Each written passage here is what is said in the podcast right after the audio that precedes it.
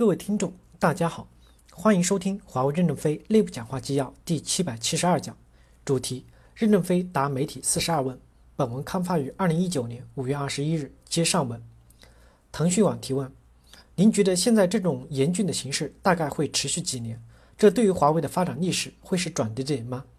任正非回答说：您应该问特朗普，问我就问错了。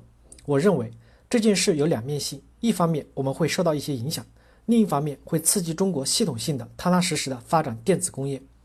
国家发展工业，过去的方针是砸钱，但钱砸下去不起作用。我们国家修桥、修路、修房子，已经习惯了，只要砸钱就行。但是芯片砸钱也不行，得砸数学家、物理学家和化学家。但是我们有几个人在认真读书？博士论文真知灼见的有多少呢？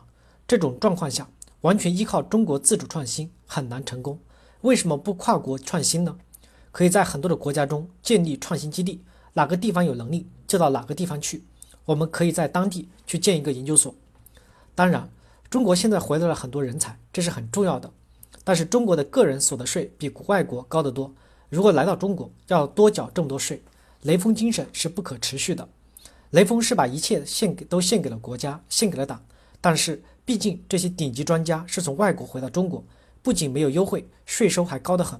最近听说大湾区可以降到百分之十五，实施措施是什么？是不是要在大湾区有户口？是否要在大湾区有工作？换一个地方就不行？这个政策有什么用？科学家本身就是流动的，只在这里上班八小时，还是科学家吗？我们要创造一些外国科学家回国的路。第一次世界人才大转移是苏联的三百万犹太人转移到以色列，以色列成为了一个高科技高地。第二次人才大转移又来了。美国排外，大量的人才进入不了机密研究。美国著名的媒体写了一篇文章，访问美国：中国如果发明了致癌的药物，也危害国家安全吗？美国癌中心辞退了三个华人科学家。中国人发明的癌症药，难道也危害国家安全了吗？他访问美国，很多的科学家在美国丧失了工作的信心。为什么不拥抱他们进来呢？他们问：怎么进来？孩子上学难，没户口买不了车，还要缴很高的税收。应该调整我们的政策。拥抱这个世界，美国两百年前是印第安人的不毛之地，就是政策对了，今天是世界霸主。我们国家有五千年的文明，有这么好的基础，应该拿出政策来拥抱世界人才，才能自主创新。大家想到东欧国家都比较贫穷，但是美国大量的领袖、科学家、金融家都是东欧人，我们为什么不大规模的吸引东欧人到中国来，或者在东欧建立各种研究基地呢？所以。以中国为中心建立理论基地，要突破美国的重围，眼前这个方式比较难，因为中国在基础理论上还不够。这些年好一些了。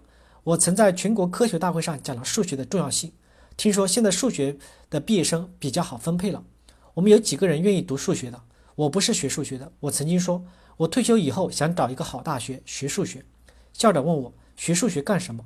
我说想研究热力学第二定律。他问研究用来做什么？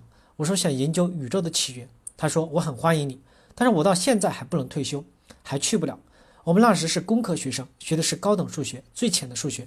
中国要踏踏实实的在数学、物理、化学、神经学、脑科学各方面努力的去改变，我们可能在这个世界上才能够站起来。中国过去的哲学体系是玄学，即使有佛教，也有梵文，唐僧应该翻译成汉语，但是没有翻。西方推行的是形而上学和机械的唯物论。产生了物理、化学、数学、几何学各种学科，所以工业发达，建立了工业社会，占领了全世界。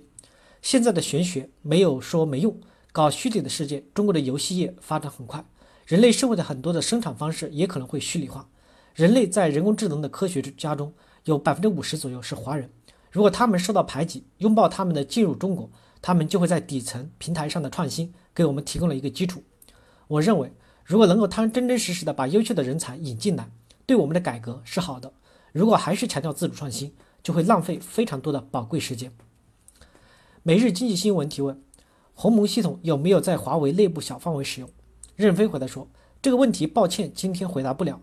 我们能做操作系统，但不一定是替代别人的做法，因为我们在人工智能、万物互联中本身也是需要的。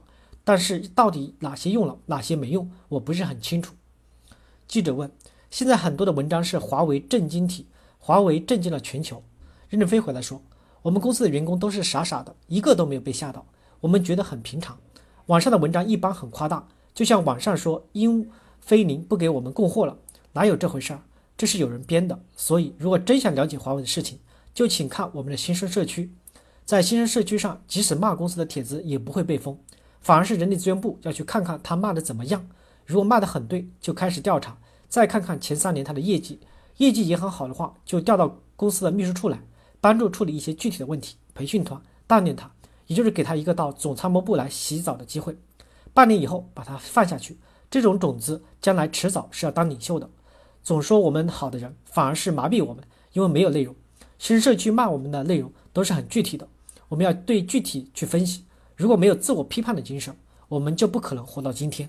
感谢大家的收听，敬请期待下一讲内容。